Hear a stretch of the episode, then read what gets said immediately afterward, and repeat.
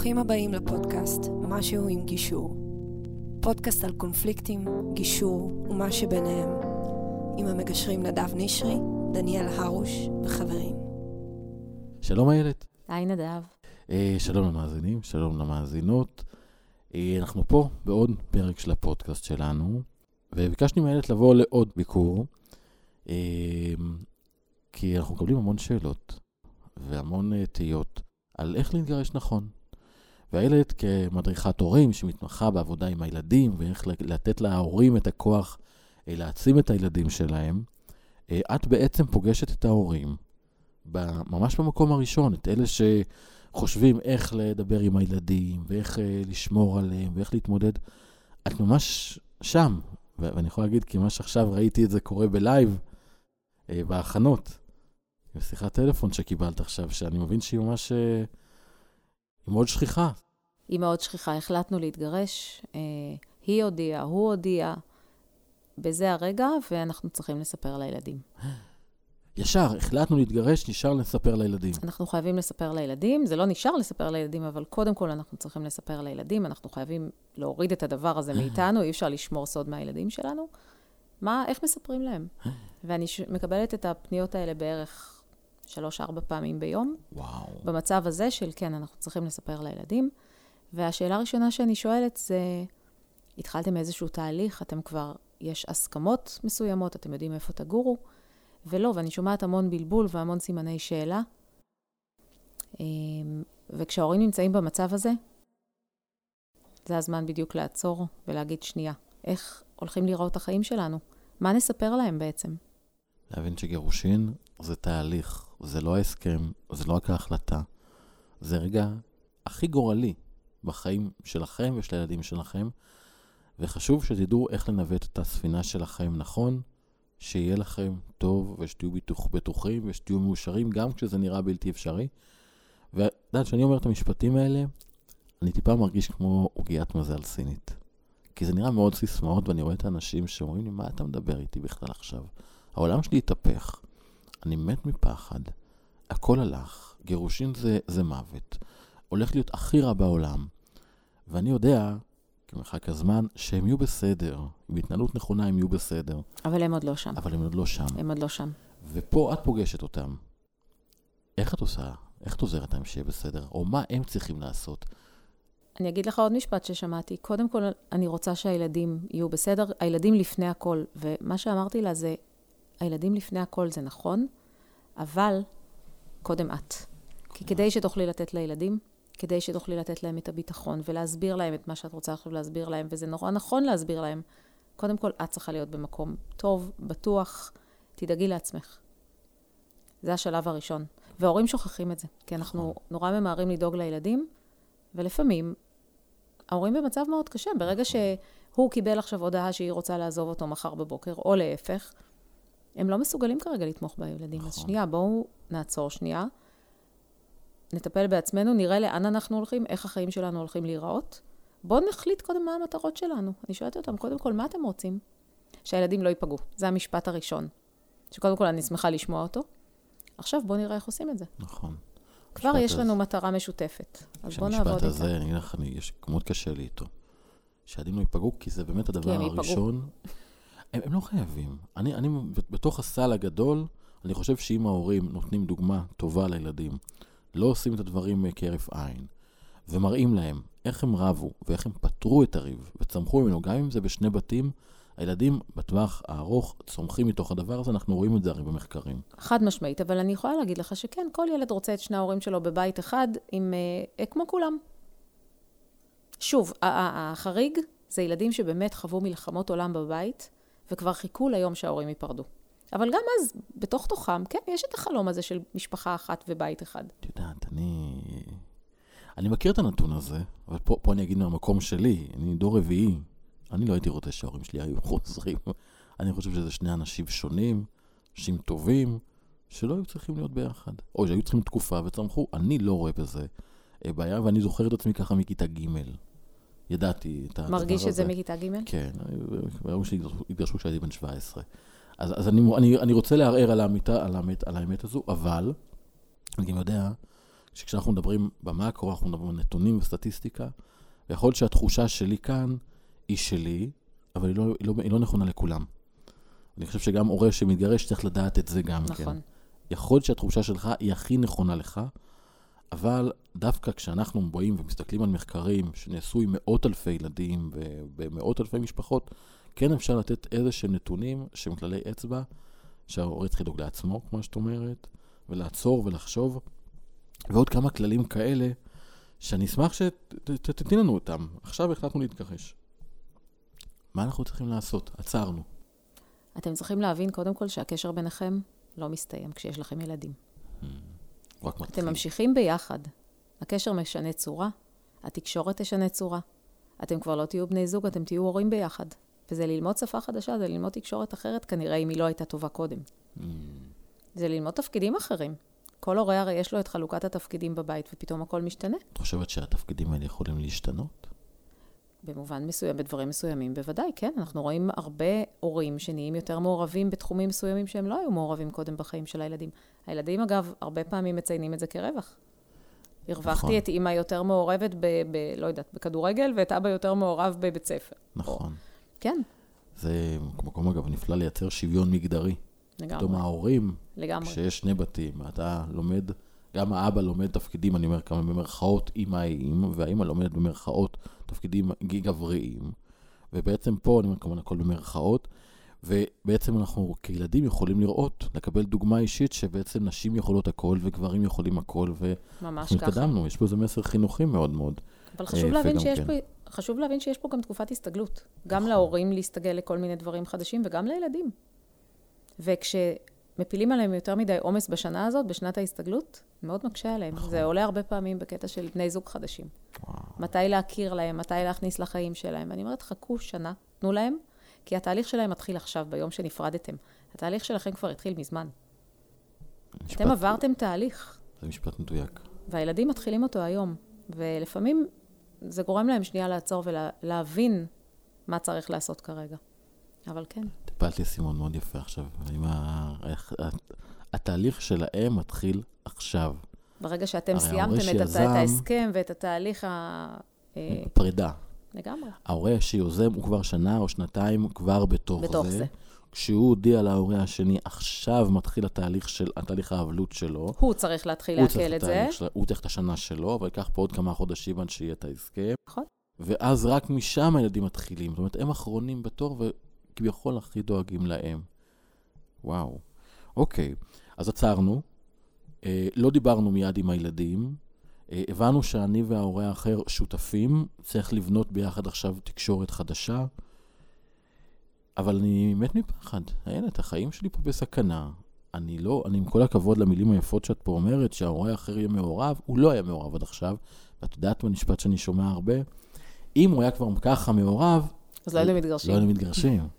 אז, ו- וזה יש פה דיסוננס שמאוד קשה לקבל אותו, נכון. ואת בעצם אומרת לי פה שאולי בכלל לא צריכה להתגרש, אבל רגע, אני כבר כל כך נבניתי למקום הזה. יש פה מערבולת רגשית אדירה. מה, מה אני עושה עם זה? אני יכולה להגיד לך שזה קורה, זה לא קורה באחוזים מאוד גבוהים, אבל יש זוגות שמגיעים, ואני רואה שהם לא צריכים להתגרש, הם לא רוצים להתגרש, נכון. ורואים את זה הרבה. ולפעמים, כן, הם עוצרים בשלב הזה, כשזה מתחיל להיות כבר פרקטי. רגע, מתחילים עכשיו, מה, לחלק את הזמנים, לחלק את הבתים? פתאום משהו קורה, והם מבינים שהם הולכים לאבד את זה, ועוצרים והולכים, ל, כמו שאתה מכיר, לטיפולים זוגיים. נכון. זאת אומרת, הם עושים הסכם אה, שלום בית לחילופין גירושים. יש גם זוגות, לה- להכיר את זה. מי שבא לגישור לפני שעשה כל צעד משפטי, הצעד המשפטי גומר את האפשרות הזו. מי שבא לגישור, וגם כשהם סגורים לגמרי להתגרש, זה בסדר, יש הרבה מקרים שבאים שניהם, זהו, אנחנו מתגרשים, אין שום סיבה, לא רוצים לדבר על שלום בית, אבל מתוך הדיאלוג שנוצר, לפעמים מגלים שיש עם מי לדבר. נכון. ו- וזה קורה, וזה מרגש וזה מקסים, לי אין אג'נדה. אני צריך להגיד את זה שאף אחד... לי אין אג'נדה. זה בסדר, לפעמים גירושין זה הפתרון הטוב ביותר. וזה בסדר גמור. אבל הקושי פה, אני רוצה לדבר פה על ההליכים המשפטיים. כי מי שנערך, אני חושב הרבה לפני שמדברים איתך על הדרכת הורים ועל, ועל ליווי, הם כבר באו עם ידע משפטי. כי יש לא עדיין תמיד, תפיסה. אבל אה, לא בהרבה תמיד. מקרים כן. לא תמיד, לא. זה מאוד, זה מאוד משמח אותי לשמוע את זה. אני בתחושה שלי, אני יוצא מנקודת הנחה שמי שמתגרש, הוא קודם כל הולך לבדוק מהם זכויותיו. אז uh, לשמחתנו, uh, לשמחת שנינו, יש אנשים שעוד לפני השלב הזה באים להתייעץ, כי הם שמעו ו- והם רוצים לעשות את זה נכון ולא לפגוע, אפילו מגיעים אליי הרבה פעמים כדי לקבל הדרכה איך לבשר לצד השני, לבן או בת הזוג, שאני רוצה להיפרד או רוצה. להיפרד. וזה מדהים, כי זאת השיחה הכי חשובה, אם אתה שואל חשובה, אותי. הכי חשוב, נכון, זאת השיחה החשובה, נכון. עוד לפני הילדים. כי אם נעשה את זה בדרך טובה, ובדרך מכילה ובדרך מכבדת, אנחנו נמנע מלחמות. וברגע שעושים את זה באופן חד צדדי, הלכתי ופתחתי תיק, כי ככה יעצו לי. ככה יצאו לי, איזה דבר. הלך זה. שיתוף הפעולה. נכון. זאת אומרת, קודם כל נעצתי סכין בגב של בן או בת. הזוג שלי. זו- חד משמעית. זו- להגיד, זו הטקטיקה. זו אתה. מהרגע שאני מתחיל בצעד חד צדדי, אני כיועץ, וזה איום ונורא, אבל זה ככה, אני יודע שגמרתי את הסיכויים פה להתנהלות תקינה בעתיד. גם אם יהיה הסכם, והוא יהיה אפילו טכני, וגם עכשיו הוא יהיה באיזשהו הליך גישור או פישור, הסיכוי לייצר אמון והתנהלות בלבול. נכונה, הוא נגמר. אין. כי תקפת אותי במקום מאוד מאוד רגיש, בלי, התק... בלי, בלי להודיע, בלי להכין. ולכן עצם הייעוץ הזה, אגב, יש לי פה, נגיד פה עם הרבה עמיתיי מעולם המשפט, ש, שממליצים קודם כל לפתוח ב, ב, ב, ב, ב, בתכתובת מבלי להרים טלפון.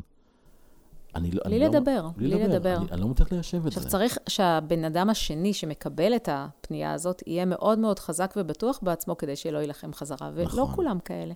הדבר ההגיוני לעשות, הגיוני, אני אפילו אגיד את זה, אם אתה קיבלת מכתב שבא ואומר, אה, מוגשה בקשה ליישוב סכסוך, המשפחה, ש, שזה בעצם הודעת אבלות, זה בעצם הודעה כאילו התחושה שלך שמשפחה שלך מתה. זה נורא לא מכבד, אבל לקבל את זה בנייר מבית נכון. המשפט. מה זה? אתה לא רוצה להיות איתי, בוא תגיד לי. נכון. ואז כבר קיבלת כזה מכתב, אתה רוצה, אתה הולך לקבל ייעוץ. יש פה מכתב משפטי, אתה הולך לקבל ייעוץ. מהרגע שהלכת לקבל את הייעוץ, יש בעצם עכשיו שני יועצים שמדברים אחד עם השני בשפה שאתה לא מכיר. והם מחליטים על החיים שלך בגדול. אתה אפילו לא יודע את זה. וזה זה מאוד עצוב עצוב. לי. נכון. אז כשמגיעים בשלב המוקדם, כן, אנחנו מצליחים למנוע, שנינו, גם אני וגם אתה, את המלחמות האלה. זה ממש לפעמים להחזיק את אותו בן אדם מללכת ולעשות את זה. נכון. כי כשבן אדם נמצא במקום מאוד חלש וקשה, הוא מקבל כל עצה שייתנו לו. נכון. וככל שיהיו אנש, אנשים יותר חזקים שיגידו לו ויפחידו אותו, ואם לא תעשה ככה אז יהיה ככה, הוא מקשיב. נכון. את יודעת, אני אומר להם שהקושי בחדר הגישור זה שהם באים שואלים אותי מה הזכויות שלי. אה, דיברה איתי לפני כמה ימים מישהי. מה מגיע יפה. לי? אה, דיברה איתי לפני שנתיים, היא הייתה רשומה לי עם השם שלה בהיריון. התקשרה לי אחרי שנתיים, אני רואה, באותו מקום. עכשיו כבר הילד כבר נולד. והיא אומרת לי, מה... אנחנו הסכמנו כבר על הכל, הסכמנו על הכל. אה, רק לבוא לסגור את המזונות וכמה דברים שאנחנו לא יודעים. עכשיו, מי שיודע, מזונות זה אין פה חוק. אין מינימום ואין מקסימום. כל מקרה הוא לגופו. זה מקום שכל אחד מקבל ייעוץ סותר לחלוטין. ואנשים אומרים, מה, מה החוק אומר? ואין חוק. אין חוק במזונות, אין מינימום ואין מקסימום. יש המון דיסאינפורמציה, המון פייק ניוז, זה, זה כל הזמן. והסברתי לה את זה, ו... ואז התחלנו תהליך אחר לגמרי. של, אוקיי, אנחנו באים לדבר, אנחנו יודעים שיש פה, תהליך ושצריך פה לייצר את, ה, את ההידברות. במקום הזה היה, זה היה יכול להתחיל גם כן בתוך לשלוח מכתב או לשלוח איזה בקשה, ומשם כבר מאבדים שליטה. אז זה באמת קריטי, קריטי, קריטי, קריטי, קריטי להתחיל בהידברות. אני חושב שלפני שאנחנו עושים איזשהו צעד שהוא כל כך גורלי לחיים שלנו, אני לא הולך להתייעץ עם האדם הלוחמני. אני אדבר עם הפסיכולוג שלי, עם המטפלת שלי, עם עובדת סוציאלית, עם מדריכת הורים, עם מישהו שהוא בא מעולם הטיפול, שיודע איך הדברים עובדים, ולא רק על הפן המלחמתי. ואז כבר יש לי הרבה יותר כוח, ואני יכול הרבה יותר לבחור גם בהמשך את האפשרויות שלי. ואם אתה מדבר עם אנשים שהתגרשו וממליצים לך לך תילחם, תראה באיזה מקום הם נמצאים היום. וואי, איזה מדויק. זה נורא נורא חשוב, כי הרבה פעמים העצות האלה מגיעות מכאלה שנלחמו, והיום חיים בנתק טוטאלי, או בחוסר תקשורת, או עדיין במלחמות עולם. תבדקו, תראו לאן הם הגיעו, תראו את התוצאה. תתייעצו עם אנשים שעשו את זה, שהצליחו לעשות את זה טוב. בוא נגיד משהו קשה. בוא נגיד את זה אה, עם כל הקושי. בוא, בוא, בוא, בוא נגיד, את ה, נגיד את זה כמו שזה. מי שעבר הליכים, גירושין, לוחמניים, בתי משפט, אבא שתובע אימא, אימא שתובעת אבא, אנשים שבעצם בידיעה או לא בידיעתה, ויתרו על סמכותם ההורית, היכולת שלהם לקבל החלטות ביחד עם ההורה האחר והעבירו את המנדט לבית המשפט, לבית הדין, אדם אחר, הם בעצם בפוסט-טראומה. איומה ונוראה. פוסט-טראומה ש, ש, שהקושי שבה זה לקיחת האחריות. כי בפוסט-טראומות אחרות, מישהו פגע בי. אני קורבן, הוא תוקף, יש בזה זווית מסוימת, ואני עכשיו צריך להתמודד עם ההשלכה שאיבדתי את הכוח. פה, בעולם שלנו, בעולם הגירושין, אני יזמתי. אני שילמתי כסף לאנשים כדי להילחם באבא או באימא של הילדים שלי. כתוצאה מזה נגרם לילדים שלי נזק שהוא בלתי הפיך הרי, בעיקר בגילאים הקטנים. לא, גם בגילאים, גם, גם בגיל ההתבגרות, נכון. נזק מאוד מאוד גדול. שזה איום ונורא. עכשיו, אנשים שעברו את הדבר הזה, ואני צריך להגיד להגנתם, לא אמרו להם. הם הלכו לשיחה עם משפטית מאוד טעונים, ושם מישהו הסכים לקבח מהם את כספם, את מיטב כספם, ולצאת למלחמה, ולא אמר מה שלדעתי האדם הגון היה צריך להגיד. קודם כל, לך תדבר עם פסיכולוג, לך תקבל ליווי. לפני שאתה יוצא למלחמה בהורה של הילדים שלך, כדאי שתדע מהם ההשלכות של הדבר. לא הייתה להם שיחה כזו, לכן אני, אני, אני כן מבין, אני כן, יש לי המון חמלה עליהם. אבל אנשים שהם עברו פוסט-טראומה שכזו, יש להם נטייה לצרת רבים נחמה טיפשים. הם אלה שצועקים לפעמים, הרבה פעמים, הרבה הכי חזק. נכון. כי הכי כואב להם. וצריך לדעת, כי אם אני מחפש עכשיו להתייעץ, אסור לי, למען ילדיי ולמען עצמי, לא לקבל את הייעוץ ממי שיתגרש רע. אני, זה כמו ללכת ללמוד נהיגה מאדם שכל יום עושה תאונות דרכים. תמיד להסתכל על מה הוא השיג בתהליך הזה. נכון. זאת אומרת, הוא נלחם, היא נלחמה. מה קורה היום? האם היום, הרי אם המטרה שלי זה שיתוף פעולה, וילדים בריאים ומאושרים וטוב, שטוב להם, אז בואי נסתכל, האם הם השיגו את המטרה הזאת? האם יש לי סיכוי להגיע לשם, או שאני בכלל לא בכיוון? איך הקשר בין ההורה ל... לילד? איך הילדים שלי, איך הם בלימודים, איך הם במערכות החברים, האם הם בטיפול, איך הם בלמידה. תבדקו את, ה... את הילדים של האחר. תבדקו את התוצאה. בדיוק. האם הדבר הזה, הצעדים האלה, יביאו אתכם לתוצאה שאתם רוצים? יפה. זה כל כך חשוב.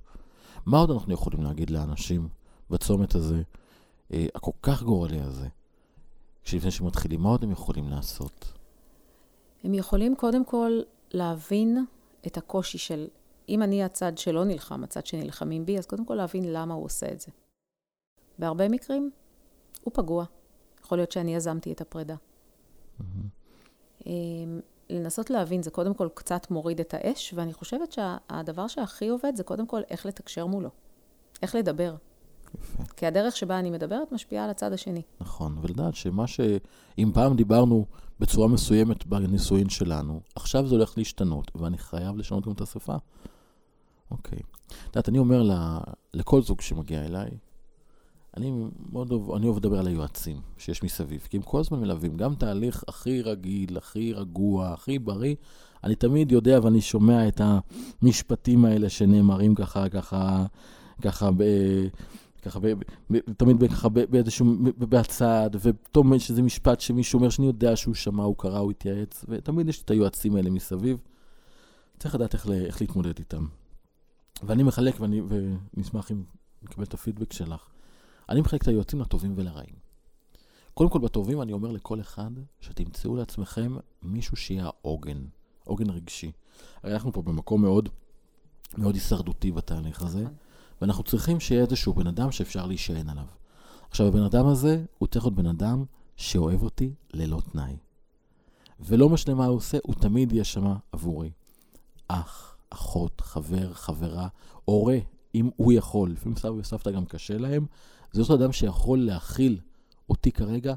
כמו שאני. שלו, כמו שאני. הוא לא לייעץ, הוא בטח לא לשפוט. הוא לא לשלוח לי הצעות, הוא לא לדבר מהניסיון שלו, הוא פשוט שיהיה אדם אחד, אני כל כך לבד, אני בתקופת אבלות. אני צריך שיהיה שם מישהו שרק ידאג, יחבק אותי, יתקשר אליי פעם ביום ויגיד לי, אני אוהב אותך. כמה זה חשוב. אחד. כזה, וואו, זה עושה פלאים. זה אחד. הוויועצים השניים שאני אומר להם שכדאי להתייעץ, זה כל מי שמגיע מעולם הטיפול ויש המלצות. וזה יכול פסיכולוג, או מאמן, או פסיכותרפיסטית, עובדת סוציאלית, מדריכת הורים, כל מי שאתם סומכים עליו, ויש המלצות. מאוד חשוב כן, פה המקום של נכון. ההמלצות. השנה של הגירושין היא שנה מאוד מורכבת, ואפשר לצמוח ממנה מאוד גבוה. מאוד מאוד גבוה. ויש אנשים שיודעים לקצר את זה. כמו שאת עושה בתהליכים שלך, ואני בתוך תהליכי הגישור, אנחנו יכולים לקצר לאנשים את משך הסבל. להפוך את ה... ויש סבל, אבל אפשר לצמצם את הסבל ההכרחי ואת הסבל המיותר להעלים. להפוך אותו להרבה יתרונות ודוגמה אישית טובה לילדים. אז ללכת לאנשי טיפול, ללכת לגישור, ללכת למי שיכול לעזור להרים את המשפחה ואת הילדים ואותכם. זה הטובים, ויש את הרעים. קודם כל האינטרנט.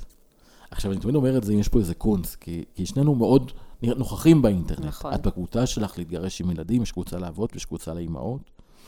יש אפשר, ואני מציע לכל אם ולכל אב להיכנס לקבוצה הזו. היא מאוד חיובית, יש שם המון אנשים מאוד טובים, נשים וגברים שבאמת יודעים לחבק ולהעצים, ולא רק לשמוע את כל הדברים הרעים, אלא באמת בנית קבוצות לתפארת. אני, אני באמת, כל כך הרבה להתגאות במה שאת עשית, כל הכבוד. אז להיכנס לשם. מצד שני, גם, אבל באינטרנט יש המון מידע סותר. אה, כי גברים ונשים רואים מידע שונה. צריך לדעת את זה. גוגל הוא לא מראה לכל אחד את אותו דבר, יש שם אלגוריתם. גוגל מציף למעלה את מאמרים הזוועתיים יותר, כי אנשים אוהבים לקרוא סיפורי זוועה, וגוגל גם מציף למעלה דברים, מאמרים ותיקים. ומאמר ותיק לא בהכרח עדכני. ולכן, וזה מקום גם פרסומי. צריך לזכור, מי שמפרסם, לפעמים יש לו אינטרס. ולכן חשוב שאדם יסתכל פנימה ויגיד מה אני רוצה. כי את מה אני רוצה אני יכול להסביר. לפעול לפי אה, מקרה של מישהו אחר זה בעייתי. היועצים השניים שאני מציע לדעת איך להתייעץ איתם זה כל מי שאמרתי, הפוסט-טראומטי. אני אחבק אותם, אני אתמוך בהם, אבל אני לא אכניס אותם לתהליך הגירושין שלי, כי הם פוסט-טראומטיים, זה, זה הכל טריגרים מסביבם, זה באמת אנשים במצוקה, הם צריכים ליווי, אנחנו לא, אבל אם אני עכשיו נכנס לתוך הליך הגירושין, אני לא אלך ללמוד מהם, כמו שאמרנו. היועצים השלישיים זה כל מי שמדבר משפטית, ופה, את יודעת, כדי לבדוק, כי יש ייעוץ משפטי, ואנשים מקבלים, בסוף אני גם כותב פסקי דין. נכון. וצריך לדעת, ויש כל מיני מונחים, ומזונות, ו, ומדור, כל מיני מונחים שאני לא מכיר אותם, ואני רוצה מישהו שיפרשן לי אותם. אז כשאני הולך לקבל את הייעוץ, אני שואל שלוש שאלות. שאלה ראשונה היא, איפה זה כתוב? כי כל הזמן אומרים על אנשים לפי חוק מה מגיע לך. אמרו לי, אוקיי. אמרו לי. אני רוצה לראות איפה זה כתוב, ואז אני מגלה לאנשים, חבר'ה, הנה פה הייעוץ המשפטי היחיד שאפשר לקבל בגירושין, חוץ מחצי חצי על הרכוש, אלא אם כן יש הסכם ממון. אין חוקים. ש... אין כלום. כל השאר זה פסיקה. זה אומר שכל מי שיקבל ייעוץ בנפרד, יקבל תשובה סותרת לחלוטין מההורה השני בנושאים הכי קרדינליים. הילדים, מזונות, מדור, כל אחד שומע את הייעוץ שהוא רוצה לשמוע. ולכן כדי לוודא שהדברים יהיו אובייקטיביים, אני רוצה לראות אותם כתובים בחוק. זה אומר שלמטה חתום לי ראש ממשלה ושר משפטים, או שר רלוונטי. אבל לא פסיקה ולא מאמר באינטרנט, כי אז זה קזינו, ואני על הילדים שלי לא מהמר. השאלה השנייה שאני אשאל, כל יועץ שמייעץ לי, זה איך מה שאתה מציע לי לעשות כאן, איפה שאני נמצא היום, מוביל אותי לאיפה שאני רוצה להגיע בעתיד. בדיוק, המטרה. בדיוק. האם אני אשיג את התוצאה? תראה לי את הדרך. אל תראה לי עכשיו איך אני פותח תיקונצ'יק בקשונת, כי אז אני בעצם מאבד שליטה. נכון. תן לי את הצעדים הרחוקים. הדבר השלישי שאני אשאל, זה האם אתה מוכן לחתום על מה שאתה אומר. ואז כולם מגלים שאף אחד לא חותם על שום דבר. אני חושב חוץ ממני וממך. אני מוכן להגיד, אני מוכן לחתום על מה שאני אומר, אני חושב שגם את. כי אנחנו מדברים עובדות. ילדים צריך, צריכים נוכחות משמעותית של שני, הורי, של שני הוריהם. גם ת... אם הם לא היו מעורבים קודם. גם אם לא. ילדים צריכים נוכ... אה, אה, תקשורת טובה בין ההורים. ויש, אמרתי, חצי-חצי ברכוש. זה, זה הפן המשפטי פה. כי אתם אומרים לי, למה אתה לא עורך דין? אני יכולתי להיות עורך דין. זה, זה מעבר לש... אני לא, לא צריך. למה לי? גם המגשרים שאני מכשיר, אני אומר, בואו תקבלו את הידע. מה צריך לדעת בחדר הגישור? אבל אני לא צריך לייצג. אני לא רוצה לדעת להקצין, אני רוצה לדעת לפתור. אני רוצה את היצירתיות, לדעת את כל הידע, לדעת לנסח, לדעת לכתוב. ובסוף אנחנו רוצים להביא את המשפחה לחוף מבטחים. מה עוד? מה עוד? אני רואה את זה הרבה, אגב, האנשים שמגיעים אליי באמצע תהליכי גישור ומתייעצים עם יועצים חיצוניים. Mm. הולכים לעורך דין ומתייעצים. אוקיי. Okay. ואני רואה הרבה פעמים איך שהגישור הולך ומתמסמס או מתפוצץ, כמו שאתה מכיר, אני מניחה לפעמים, אה, כשיש יותר מדי עצות אה, לוחמניות. ואני אומרת להם דבר כזה, אתם הולכים להתייעץ עם העורך דין? החלטתם שזה מה שאתם רוצים?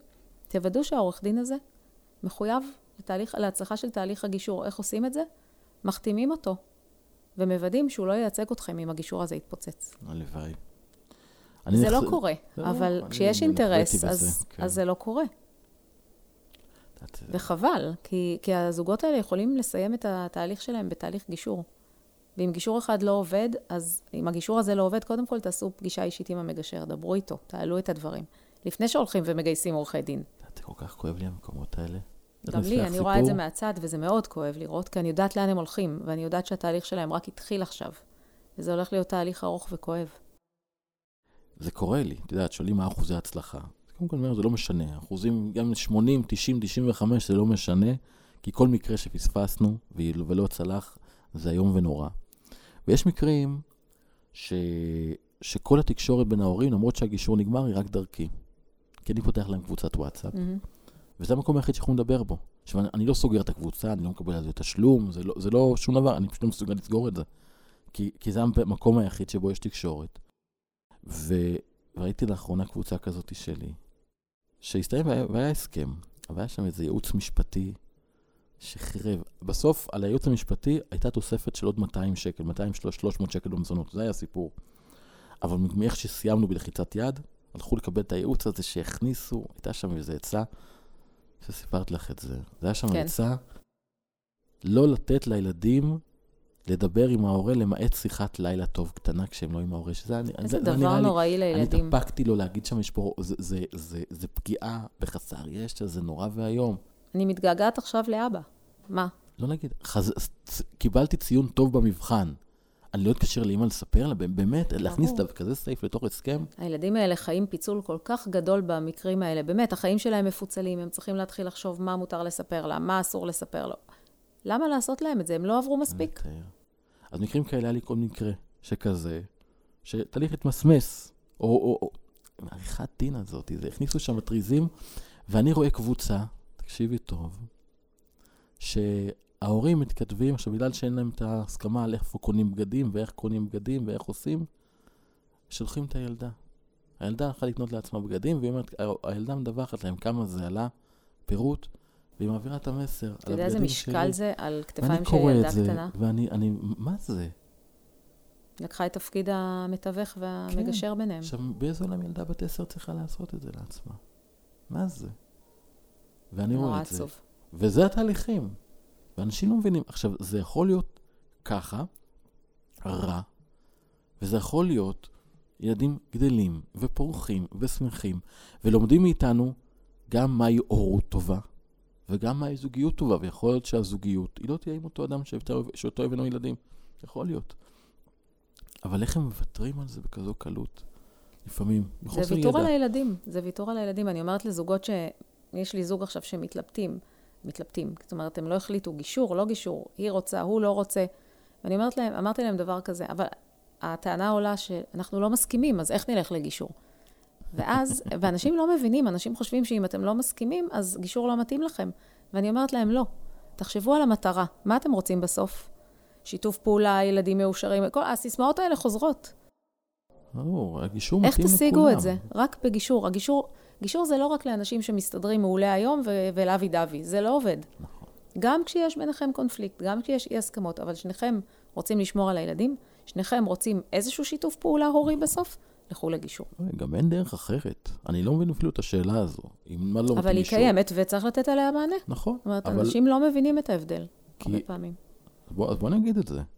אין תיק שלא מתאים לגישור, כי בסוף כולם מגיעים למקום הזה, כי אין דרך אחרת. השאלה היא, האם אני אחליט יחד עם ההורה האחר איך יגדלו, איך הילדים שלי יגדלו, או שמישהו יחליט עבורנו. והמישהו האחר, בין אם זה שופט או דיין, הוא יפסוק רק בסוגיות הכלכליות, ויום פה, שעה כאן. אבל איזה סוג של חינוך, ערכים, טיפולים, אי אפשר. זה לא עובד. חינוך לא קשור לבית משפט. עכשיו, בית המשפט אומר את זה. השופטים, הדיינים, כל מי שבתחום אומר את זה, חוץ ממי שמתפרנס מהמלחמות, זה על שולחן, זה נאמר לכולם. גישור זה הפתרון הכי טוב אם יש תקשורת בעייתית, אם אין תקשורת או הקונפליקט הוא בעצימות גבוהה, תהיו מורי. אפשר לקבל בדיוק, הדרכה, תעבדו על לייצר התקשורת, אל בדיוק. תוותרו מלכתחילה על ה- על השיתוף בדיוק. פעולה ועל הבריאות הנפשית של הילדים שלכם. אני חושב שהגיע הזמן באמת שנגיד את זה, חברים, אבא שתובע את אימא, אימא שתובעת את אבא, זה לא נורמטיבי, זה לא צריך להיות. זה לא, וזה בטח לא אמור להיות לא הצעד הראשון וגם לא העשירי שאנחנו עושים לפני שאנחנו בודקים את כל האפשרויות שיש, ויש הרבה דרכים להביא צד שני להידברות, כי יש לנו ילדים משותפים, וזה לכל החיים. אז אני אומרת, מגיע אליי גבר ואומר לי, היא כבר פתחה תיק ולקחה עורכת דין לוחמנית, אני אומרת לו, שנייה, תרים טלפון למגשר, ודבר איתו. נכון. תיעזר בו. איך לרתום אותה לגישור, ואיך אני... לא ללכת ולשתף פעולה עם הדבר הזה. נכון. את יודעת, אני, אנשים מתקשרים, אנחנו עם כל הסניפים וכל, מגשרים שעובדים איתי, אני עדיין עונה לכל השיחות. מתקשרים, אני עונה. ואומרים למה, למה אתה עונה? כי זו שיחה חשובה, ואני עושה אותה בשמחה, ואני נותן את ההכוונה בשיחה הראשונית. כבר, כבר בטלפון כבר בואו בוא נרגיע את הדברים. ואז מי שמגיע, יש, תלוי איפה עושים את הפגישה, אבל או שיכול להיות שהפגישת ההיכרות היא ללא עלות. אני חושב, שרוב, אני חושב שרוב המגשרים עובדים ככה. פגישת היכרות ללא עלות, או עלות סמלית כדי יש נסיעות, בגלל שאני פה כן. ארצי, אז עושים את זה ככה. תרימו טלפון, תעשו פגישה לפני שאתם רצים לאנשהו. לפגישה, אבל אני, לגישור, זה, זה כן חשוב להגיד, צריך לבוא ביחד. ביחד. לא לבוא בנפרד. ואני אומר את זה כי אם אתם תבואו בנפרד, זה צעד, א', אני לא אוכל להיות המגשר שלכם, כי זה יפגע באמון של הצד השני, ובניית האמון כלפי המגשר זה צעד הכי חשוב בהתחלה. ו... וחשוב להתחיל ברגל ימין, לרתום אותו. עכשיו, יש דרכים איך לרתום אותו לשיחה. לא חייבים לדבר על גירושין, אפשר לדבר על... בוא... אנחנו במשבר, בואו נראה לאיפה אנחנו הולכים. וכמובן, וכמובן, שאם אפשר ללכת קודם כל לטיפול זוגי, כדי להתמודד עם הקשיים הרגשיים, לא בהכרח להישאר ביחד. זה מאוד עוזר לתהליך הגירושי, מאוד, מאוד עוזר. מאוד, מאוד. הם מגיעים במקום אחר. נכון. זוגות שהלכו אפילו לכמה פגישות. נכון. פשוט, וזה החיים שלכם כאן, הם רק מתחילים. גירושין זה מה שקורה אחרי ההסכם. זה לא ההסכם. כמו שחתונה זה לא האירוע. זה מה שאחרי. בדיוק. יש עוד משהו שחשוב לך, מר איילת? אני כל הזמן מוציא ממך ידע ו... שאני כל כך חשוב, צריך להגיד את זה. לחשוב, אני חושבת, קודם כל, גם אם הוא עשה וגם אם היא עשתה, קודם כל, יש לי חלק פה. אני יכולה להשפיע על התהליך הזה. גם אם מישהו כבר עשה וגם אם מישהו כבר התחיל וטבע. שנייה, בואו נעצור שנייה ונראה איך אפשר לעשות את זה בדרך אחרת. שוב, אם המטרה היא באמת לעשות את זה בטוב, להרוויח איזשהו שיתוף פעולה ולא לפגוע בילדים. יפה. את יודעת, אומרים באמנות, ה... באמנות לחימה בכלל, כשאתה שם אגרוף מול אגרוף, נוצר מתח מאוד גדול, יהיה פיצוץ.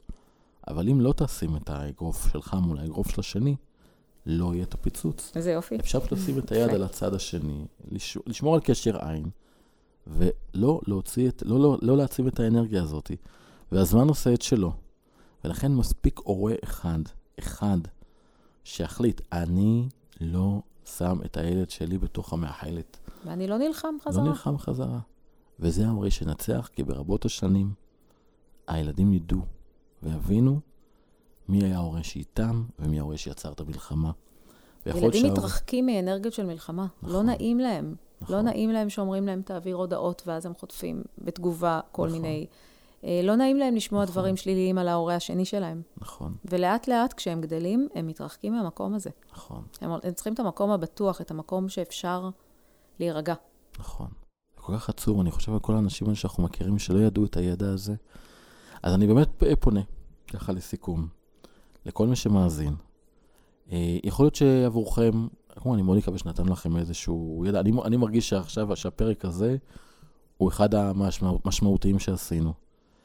אה, אני חושב שאם לכם זה הועיל, מצאתם פה איזשהו אה, כלים וכוח, תעבירו את זה בבקשה הלאה. אנחנו פה מדברים לגמרי בקוד פתוח, גם אני וגם הילד שלנו כותבים ומספקים, ו- ופשוט קחו, זה חיי אדם פה, חיים של הילדים שלכם.